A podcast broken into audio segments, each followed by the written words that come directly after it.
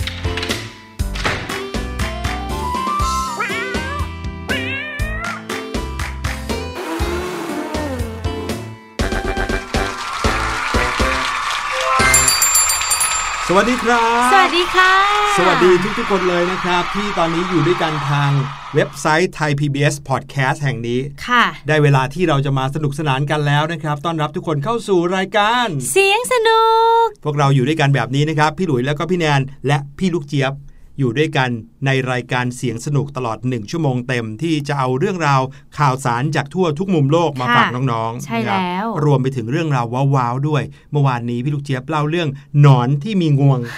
ส่วนเราทั้งสองคนนะฮะ ก็เอาเรื่องหนูที่มีงวงมาฝาก โอ้โห น้องๆรู้หรือเปล่าว่ามีอะไรนอกจากหนอนอืมแล้วก็หนูแล้วก็ช้างที่มีงวงอีกบ้าง โอ้โห พี่หลุยว่ามีสัตว์ชนิดหนึ่งที่คล้ายๆนะ อะไรคะ ก็คืออ่าเขาเรียกอะไรนะ สมเสร็จหรือเปล่าครับ อ๋อ ใช่ใช่ใช่เออที่จมูกเขาจะเหมือนกับยื่นออกมาเหมือนช้างเลย แต่อาจจะไม่ยาวเหมือนงวงช้างอืนะมถ้าพูดถึงสมเสร็จพี่แนนนึกถึงช้างที่ตัวเล็กอืม เป็นแบบเบบี้ช้างอะรูปร่างติดนึงอะไรอย่างเงี้ยใช่นะครับค่ะก็สัตว์แต่ละชนิดก็มีรูปร่างหน้าตาที่แตกต่างกันอืมเพราะว่าความจำเป็นในการใช้ชีวิตของเขา รวมไปถึงลักษณะวิธีในการหาอาหาร ในการดำเนินชีวิตของเขาก็ไม่เหมือนกัน สัตว์บางชนิดเนี่ยจะต้องหาอาหารเฉพาะเวลากลางคืนค่ะนะครับ ดังนั้นสายตาของเขาก็จะต้องถูกออกแบบให้สามารถ มองเห็นได้ง่ายในเวลากลางคืนอืมหรือแม้ว่าสายตาของเขาจะมองไม่เห็นหรือเห็นได้ไม่ชัดในเวลากลางคืน หูของเขาก็จะสามารถฟังเสียงทุกอย่างได้อย่างแม่นยำค่ะเหมือนอย่างค้างคาวนกฮูกอะไรแบบใชนี้่เขาก็จะมีเซนส์ทางหูดีมากอืมหรือว่าสัตว์บางชนิดเนี่ยที่ ต้องหากินบนผิวน้ำค่ะก็จะต้องตัวเบาๆใช่ไหมเออเพราะว่าจะได้อยู่บนผิวน้ำได้เหมือนจิงโจ้น้ำอย่างไม่เงี้ยก็แบบว่าขาของเขาจะมีปลายเท้าแบบพิเศษอ่าสามารถยืนบนน้ำได้อย่างเงี้ยใช่สัตว์บางชนิดนะครับ ต้องอาศัยอยู่บนผนัง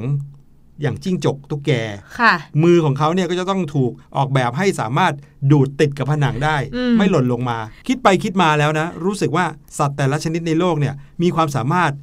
มากกว่ามนุษย์ทั้งนั้นเลย อุ๊ยแต่ว่ามนุษย์อย่างเราเนี่ยมีสมองที่เยี่ยมยอดสุดยอดมากๆเลยนะพี่หลุใช่ยทุกอย่างก็เลยมีความคืบหน้า มีอารยธรรม มีความก้าวหน้าค่ะตั้งแต่อดีตมาถึงปัจจุบันเนี่ยโหมนุษย์สร้างให้เกิดอะไรที่ดีๆ ในโลกนี้เยอะมากเลยนะ จริงค่ะอืมฉะนั้นแต่ในขณะเดียวกันก็เบียดเบียนสัตว์อื่นไปเยอะเหมือนกัน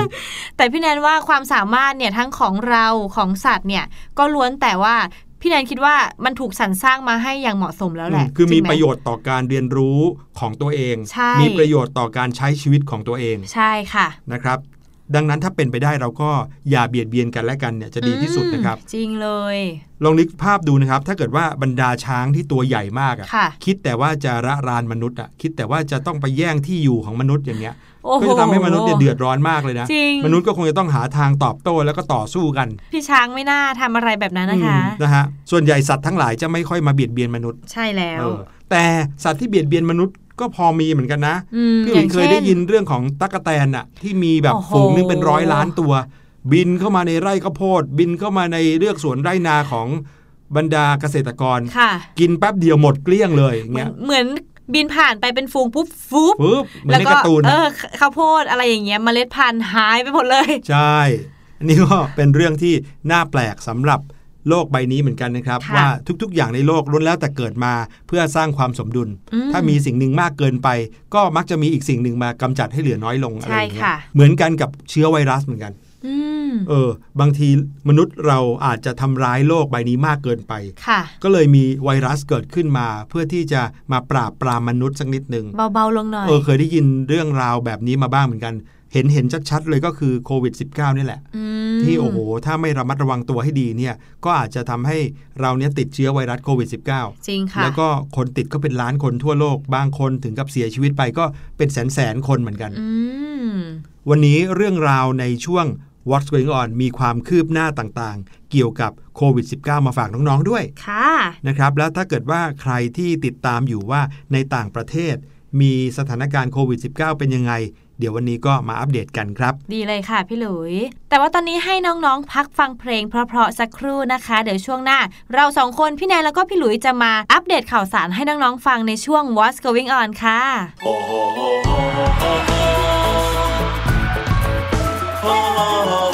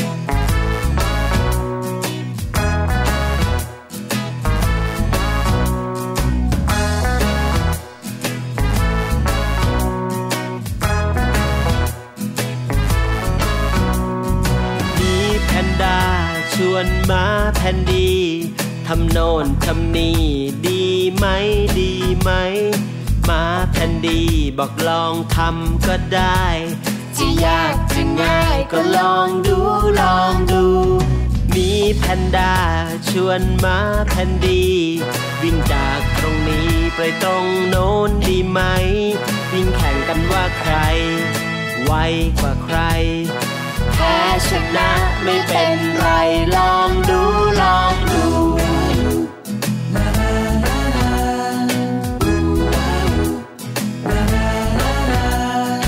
มาแพนดี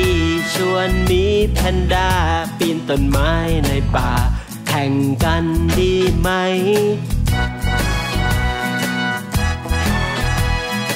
มีแพนด้าบอกลองดูก็ได้ แพ้ชนะไม่เป็นไรลองดูลองดู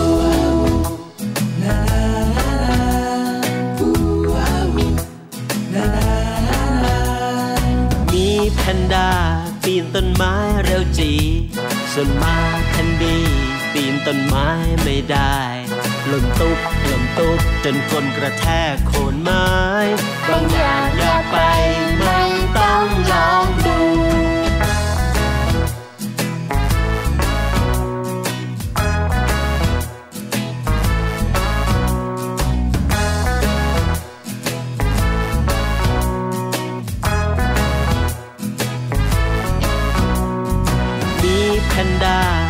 ต้นไม้เร็วจี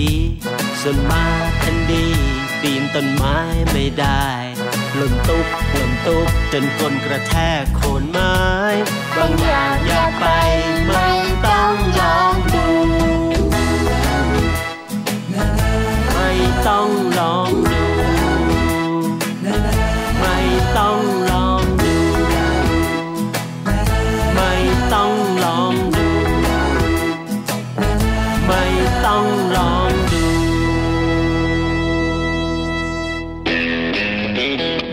going on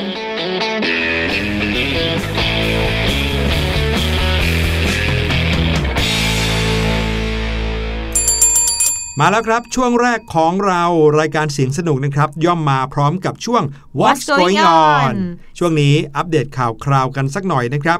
หลายๆ คนติดตามข่าวสารเกี่ยวกับโควิด -19 กันอยู่ค่ะว่า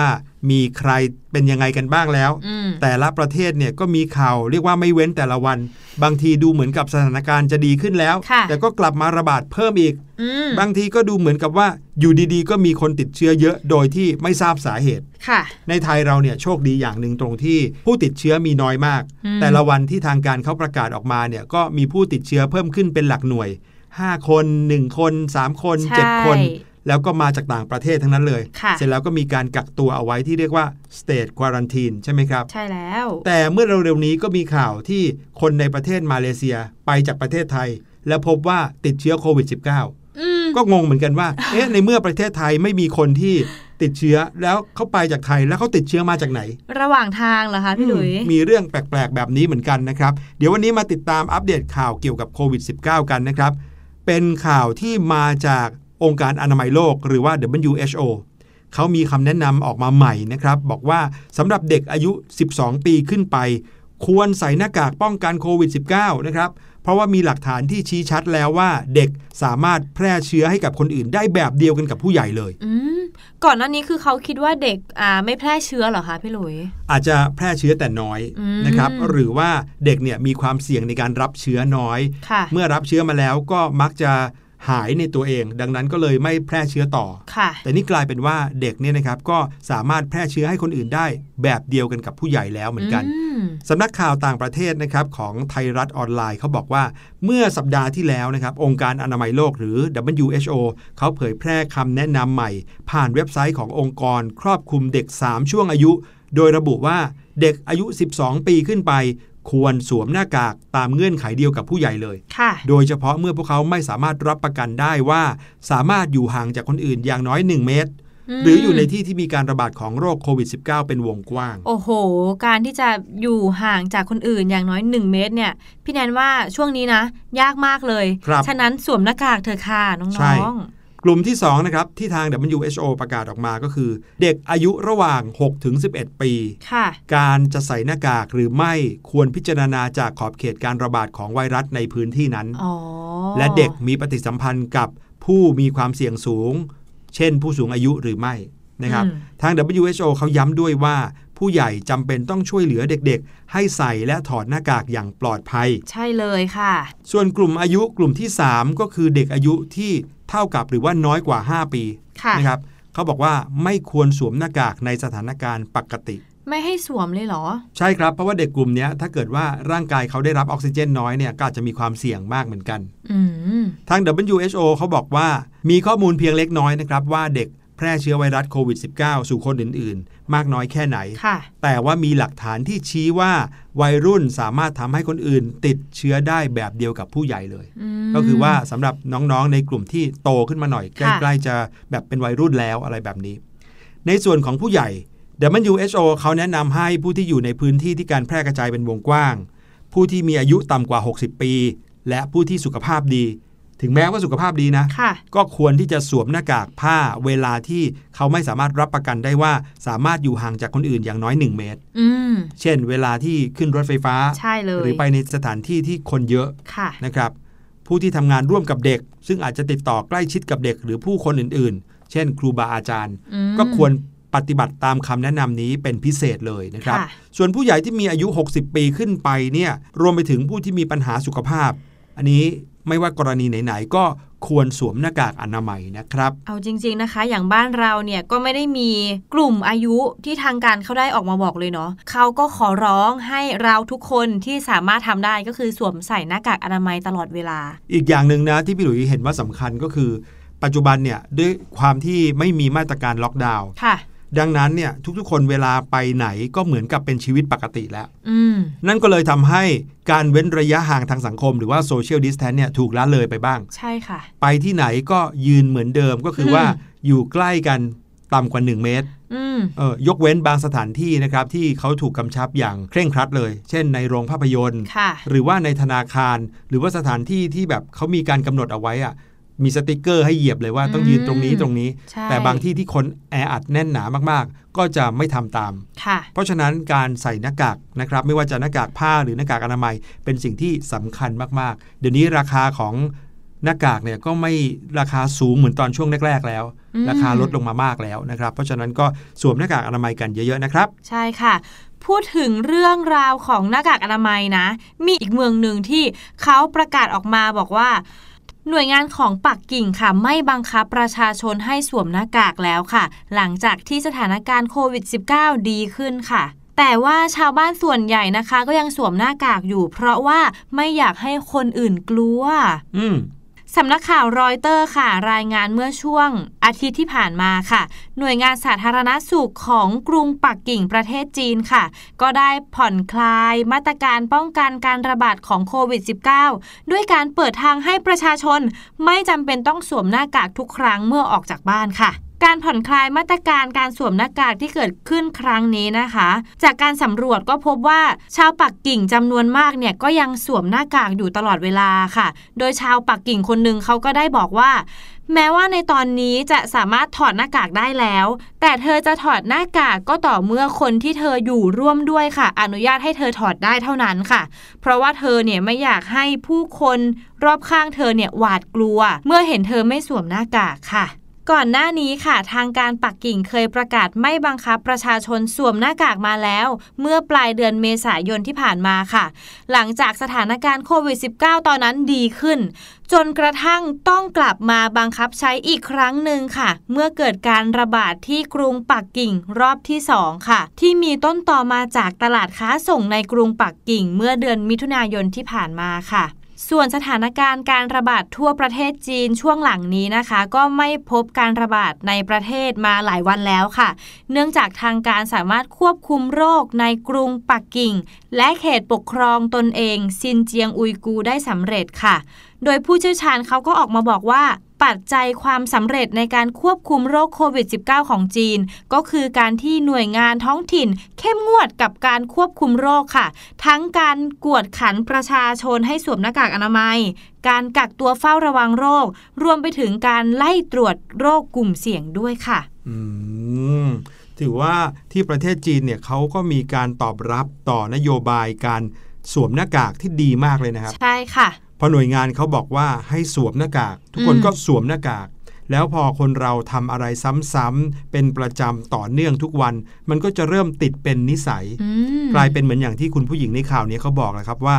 จะไม่ใส่หน้ากากก็กลัวว่าคนอื่นจะหวาดกลัวตัวเองจริงค่ะลองพี่คิดหลุยดูนะว่าคนอื่นเขาใส่กันหมดเลยพอเราไม่ใส่คนอื่นเขาจะมองว่า เอ๊ะ คนนี้เป็นโรคหรือเปล่า บางทีอาจจะยังมีบางคนที่รู้สึกกลัวอยู่นะ แบบอืมยังไม่อยากถอดหน้ากาก แล้วก็ยังไม่อยากให้คนรอบข้างเนี่ยถอดหน้ากากด้วย ใช่ใช่อันนี้ทำให้พี่หลุยรู้สึกได้เลยนะว่า อะไรก็ตามที่เราทำ ทุกวันทุกวันทุกวัน ในช่วงแรกอาจจะฟื้นหรือว่าอาจจะต้องเตือนตัวเองบ่อยหน่อยค่ะแต่พอทำทุกวันทุกวันเป็นเดือนเดือนๆมันกลายเป็นนิสัยไปแล้วอืมคราวนี้ไม่มีทางลืมแล้วแถมให้เลิกใส่ก็ยังไม่เลิกใส่อีกต่างหากค่ะนะครับคือรู้สึกว่าหน้ากากเนี่ยทำให้เราปลอดภัยแล้ว ใช่เลย อันนี้ก็อยากจะให้น้องๆ ชาวเสียงสนุกทุกคนนะครับ ดูแลเรื่องของความปลอดภัยของตัวเองในตรงนี้ด้วยค่ะหน้ากากผ้าหน้ากากอนามัย ยังเป็นอุปกรณ์สำคัญในการดำเนินชีวิตในแต่ละวันของพวกเราอยู่นะครับ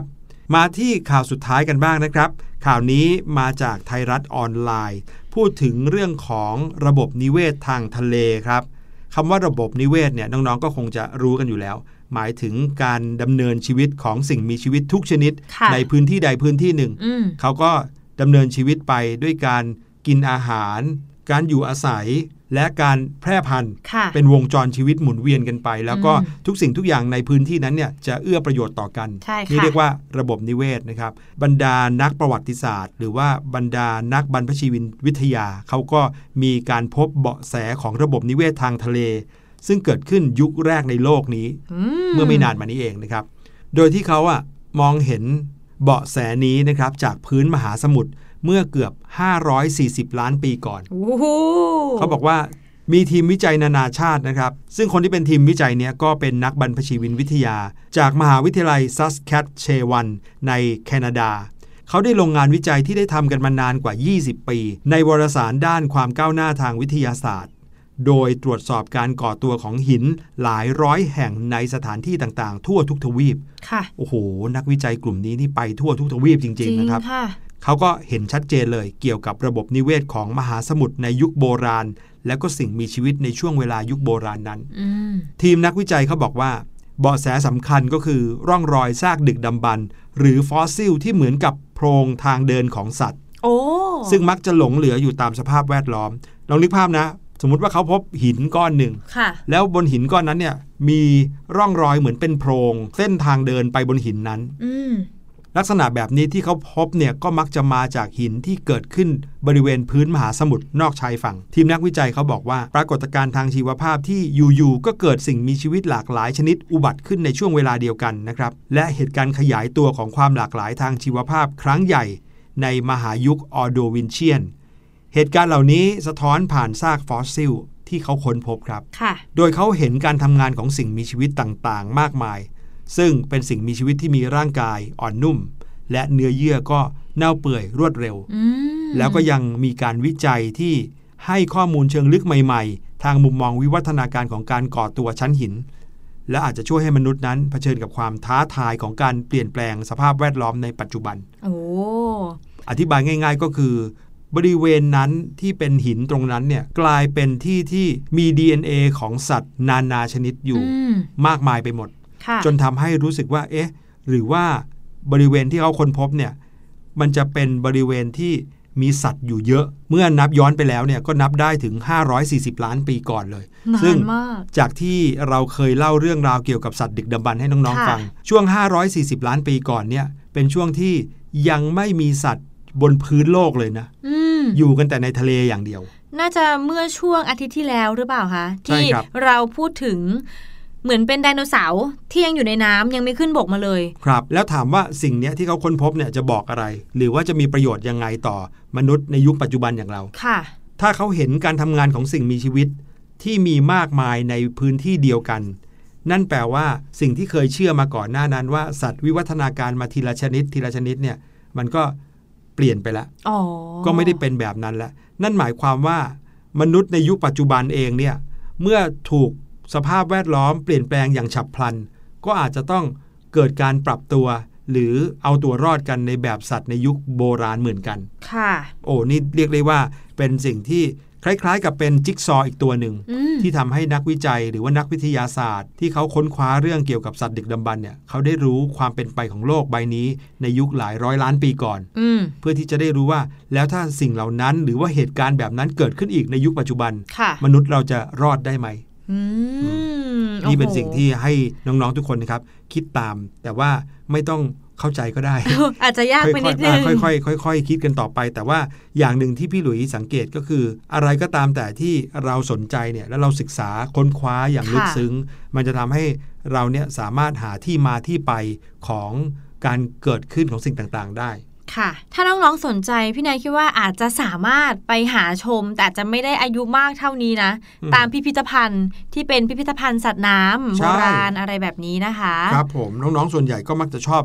ที่พิพิธภัณฑ์ที่เขาแสดงพวกสิ่งมีชีวิตโบราณหรือว่าซากฟอสซิลกันอยู่แล้วอืมนะครับ ก็ลองอ่านให้เยอะขึ้นค่ะเพราะว่าส่วนใหญ่เวลาเราไปเห็นของจริง หรือว่าเห็นของจำลองที่เขาทำให้ดูในพิพิธภัณฑ์เนี่ย เขามักจะมีข้อมูลให้เราอ่านค่ะแต่ว่าข้อมูลตัวเล็ก ๆ บางทีเรามักจะมองข้ามไม่ค่อยอ่าน ลองอ่านดูนะครับ ก็จะมีประโยชน์ให้พวกเราเนี่ยได้ เวลาไปอ่านแผ่นอื่น หรือว่าไปเห็นครั้งอื่นเราจะได้นึกย้อนไว้ได้อ๋อเคยอ่านมาแล้วอืมเหมือนกันเลยจากที่เคยเห็นในพิพิธภัณฑ์ครั้งก่อนอะไรอย่างเงี้ค่ะยนะคดีรับมาก ๆ เลยเอามาฝากกันนะครับในช่วง What's Going On ครับ ใช่แล้วล่ะค่ะ เอาล่ะให้น้อง ๆ ไปพักผ่อนกันสักนิดนึงนะคะ ช่วงหน้าค่ะ พี่ลูกเจี๊ยบมีเรื่องราวว้าวๆมาให้น้อง ๆ ฟังอีกแล้ว ในช่วงรู้หรือไม่ค่ะ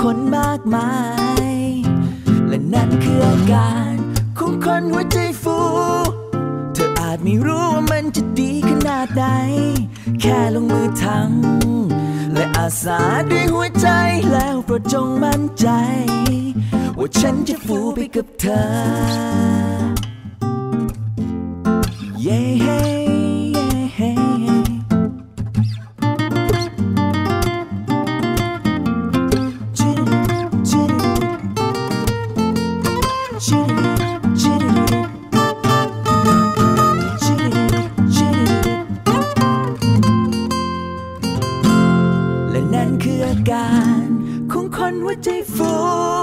เธออาจไม่รู้มันจะดีขนาดไหน แค่ลองจินตนาการ ว่าเธอบินได้ไปช่วยผู้คนมากมาย และนั่นคืออาการของคนหัวใจฟู เธออาจไม่รู้ว่ามันจะดีขนาดไหน แค่ลงมือทำและอาสาด้วยหัวใจแล้วโปรดจงมั่นใจ และนั่นคืออาการของคนหัวใจฟู เธออาจไม่รู้ว่ามันจะดีขนาดไหน แค่ลองจินตนาการ ว่าเธอบินได้ไปช่วยผู้คนมากมาย และนั่นคืออาการของคนหัวใจฟูเธออาจไม่รู้ว่ามันจะดีขนาดไหน แค่ลงมือทำ และอาสาด้วยหัวใจแล้วโปรดจงมั่นใจ ว่าฉันจะฟูไปกับเธอ คนไทยหัวใจฟู คนไทยหัวใจฟู คนไทยหัวใจฟู คนไทยหัวใจฟู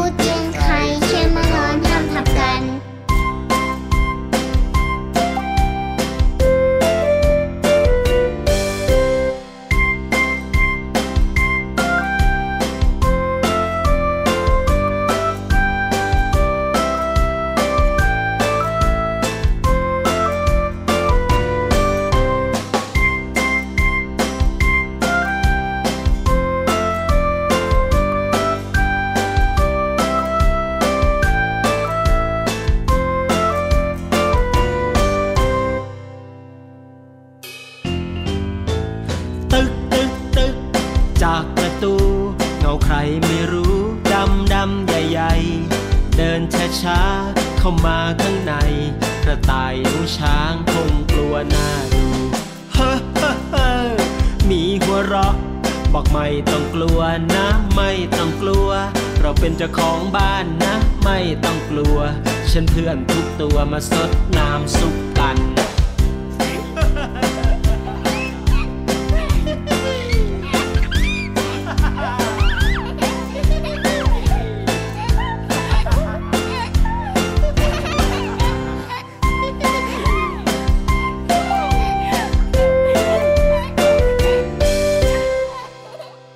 มาถึงช่วงที่ 2 ของรายการเสียงสนุกครับ ช่วงนี้เป็นช่วงที่พี่ลูกเจี๊ยบ จะเอาเรื่องราวว้าวๆมาเล่าให้พวกเราฟัง ใช่แล้วครับค่ะรู้หรือไม่นะครับ พี่แนนครับน้องๆครับ รู้หรือเปล่าว่าคำไหน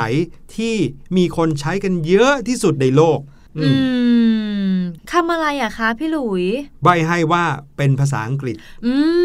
มโอ้โหอาจจะเป็นคำว่าคำภาษาอังกฤษคำไหนเนี่ยอ่อ yes no เออเป็นไปได้เหมือนกันนะอืมอะ เดี๋ยวพี่หลุยว่าลองไปฟังพี่ลูกเจี๊ยบเฉลยกันดีกว่าค่ะ พี่ลูกเจี๊ยบจะมาบอกเราว่าคำไหนในภาษาอังกฤษที่คนใช้กันมากที่สุดในโลก นั่นหมายความว่าใช้กันแทบทุกคนในโลกเลยอืมเออคำไหนครับ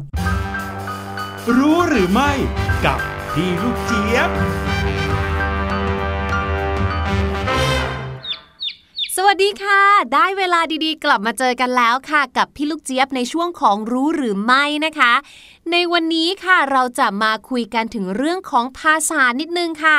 ภาษาที่เราใช้อยู่ในทุกวันนี้ก็คือภาษาไทยใช่ไหมคะ น้องๆอาจจะมีการเรียนเสริมในภาษาอื่นๆนะคะ เช่น ภาษาอังกฤษ ภาษาจีน ภาษาญี่ปุ่น ภาษาฝรั่งเศส ภาษาเยอรมัน แต่น้องๆรู้หรือไม่คะว่าคำใดที่เราใช้กันมากที่สุดในโลกค่ะ หลายๆ คนเริ่มนึกแล้วเนาะ เอ๊ะคำว่าสวัสดี ภาษาไทยประเทศอื่นก็ไม่น่าจะใช้ หรือว่าประเทศไหนที่มีคนหรือว่าประชากรเยอะ ก็น่าจะเป็นคำในภาษานั้นหรือเปล่า พี่ลูกเจี๊ยบขอเฉลยเลยละกันนะคะคำที่ใช้กันมากที่สุดในโลกเลยนะคะ ก็คือคำว่าโอเคนั่นเองค่ะ มนุษย์เราเนี่ยนะคะก็มีภาษาเป็นของตัวเองเนาะในแต่ละชนชาติแต่ละที่นะคะ ก็มีภาษาที่ไม่เหมือนกันค่ะ แต่ที่แน่ ๆนะคะ ไม่ว่าใครจะพูดภาษาไหนก็แล้วแต่ มีอยู่คำคำหนึ่งที่คนฟังเนี่ยนะคะ น่าจะเข้าใจได้ดี ไม่ว่าเขาจะเป็นคนพูดภาษาไหนหรือว่าเชื้อชาติไหนก็ตาม นั่นก็คือคำว่าโอเคค่ะ เป็นคำที่อยู่ในภาษาพูดแทบทุกภาษาในโลกเลยเนาะและในทุกวันนี้นะคะ ใครๆก็ใช้คำนี้กันค่ะ ความหมายเนี่ยก็ค่อนข้างจะใกล้เคียงใช้แทนการตอบรับ หรือการยืนยันได้หมดเลย และแม้ว่าโลกนี้นะคะจะไม่มีภาษาสากล แต่พี่ลูกเจี๊ยบว่าคำว่าโอเคเนี่ยก็น่าจะใกล้เคียงกับคำสากลที่สุดแล้วแหละ เพราะคนฟังเนี่ยเขาฟังแล้วก็เข้าใจเหมือนกันหมดทั่วโลกนะคะ แต่ว่าคำว่าโอเคเนี่ยมีที่มาที่ไปยังไงนะ แวบแรกทุกคนเนี่ยจะต้องบอกว่ามาจากภาษาอังกฤษแน่ ๆ เลยเนาะ แล้วก็น่าจะแพร่หลายไปทั่วโลกพร้อมกับวัฒนธรรมอเมริกันทั้งหลายในช่วงสงครามเย็นใช่ไหมคะ บอกเลยค่ะว่าข้อสันนิษฐานนี้เนี่ยนะคะ น่าจะถูกต้องค่ะ แต่คำถามมาอีกแล้วค่ะว่า แล้วคำคำนี้เนี่ยไปปรากฏอยู่ในภาษาอังกฤษได้อย่างไรล่ะ คำว่าโอเคนะคะ ใช้กันเยอะมากๆเลย ในยุคที่โลกของเราเนี่ยยังใช้โทรเลขกันอยู่เลย น้องๆน่าจะเกิดกันไม่ทันนะคะ สมัยพี่ลูกเจี๊ยบก็ไม่ทันเหมือนกันอันนี้อาจจะต้องไปลองถามคุณย่าคุณยายดูนะคะ สมัยที่เขามีโทรเลขเนี่ยนะคะ ก็คือตอนช่วงกลางศตวรรษที่ 19 ค่ะ และที่ต้องใช้กันนะคะ ก็เป็นเพราะว่าเป็นคำที่ใช้ยืนยันที่สั้นที่สุดค่ะ ในสมัยก่อนนะเขาก็จะคิดราคานะคะ ตามคำที่อยู่ในโทรเลขหรือว่าในจดหมายค่ะ ยิ่งพิมพ์ยาวเขียนยาวนะคะ ยิ่งเสียตังค์เยอะ แล้วก็อีกอย่างหนึ่งคือกระดาษเนี่ยก็มีไม่พอให้เขียนเยอะอีกด้วยค่ะ ดังนั้นคนสมัยก่อนนะคะ ก็เลยต้องพยายามใช้คำที่สั้นที่สุด แต่ต้องได้ใจความด้วยค่ะ แล้วก็อย่างที่บอกค่ะคำว่าโอเคเนี่ยเป็นคำที่ใช้ยืนยันที่สั้นที่สุด เหมาะสำหรับการสื่อสารระยะไกลที่พิมพ์เป็นรหัสมอสนั่นเองค่ะ แล้วมันก็เป็นธรรมเนียมเลยนะคะว่าถ้าส่งโทรเลขจบเนี่ยต้องรออีกฝ่ายส่งกลับมาว่าโอเค ถึงจะถือว่าการส่งครั้งนั้นเนี่ยสมบูรณ์ค่ะ ทำให้พี่ลูกเจี๊ยบเนี่ยก็แอบนึกขึ้นมาเหมือนกันนะคะ ว่าเออคำว่าโอเคเนี่ยมันก็ดูสั้นกว่าคำว่า yes เนาะเพราะว่า yes มันมี 3 ตัวอักษรใช่ไหมคะ แต่โอเคเนี่ยมีแค่ 2 ตัวเท่านั้น ก็น่าจะเป็นไปได้อยู่นะคะ เอาละค่ะขอขอบคุณข้อมูลความรู้สนุกสนานแบบนี้นะคะ จาก Facebook Branding ด้วยค่ะ ส่วนวันนี้หมดเวลาของพี่ลูกเจี๊ยบแล้ว เจอกันใหม่ครั้งหน้า สวัสดีค่ะ รู้หรือไม่ กับพี่ลูกเจี๊ยบ อ๋อนี่ไง โอเคนะไม่นะโอเคอีกแล้ว โอเคค่ะน้องๆค่ะ เมื่อกี้พี่ยังขาดไปอีกคำเดียวเองนะ yes no โอเคนี่ไงอืมคำว่าโอเค จริง เพราะว่าขนาดเราเป็นคนไทยอะ เราก็พูดคำว่าโอเค กันได้ แบบลืมไปแล้วว่านี่เป็นภาษาอังกฤษนะ จริงค่ะอืมแล้วซึ่งไม่ใช่แค่ไทยไหมคะ ฝั่งเอเชียครับก็ใช้โอเคกันเกือบหมดเลยนะ ถูกต้องนั่นแปลว่าถ้าบนโลกนี้มีมนุษย์อยู่ 2,000 ล้านคนค่ะแทบจะไม่มีใครไม่เคยใช้คำนี้ โอเคครับ นั่นก็คือสิ่งที่พี่ลูกเจี๊ยบนำมาฝากกันแบบนี้ทุกวันในช่วงรู้หรือไม่ครับ เดี๋ยวเราไปฟังเพลงกันก่อนค่ะอ่าช่วงหน้านะครับ กลับมากับช่วง ห้องเรียนสายชิลน้องๆหลาย ๆ คนอาจจะเคยได้ยินเพลงเพลงหนึ่งที่พี่หลุยเนี่ยจะเอามาเล่าประวัตินะครับ ว่าเพลงเพลงนี้เกิดขึ้นได้ยังไงครับ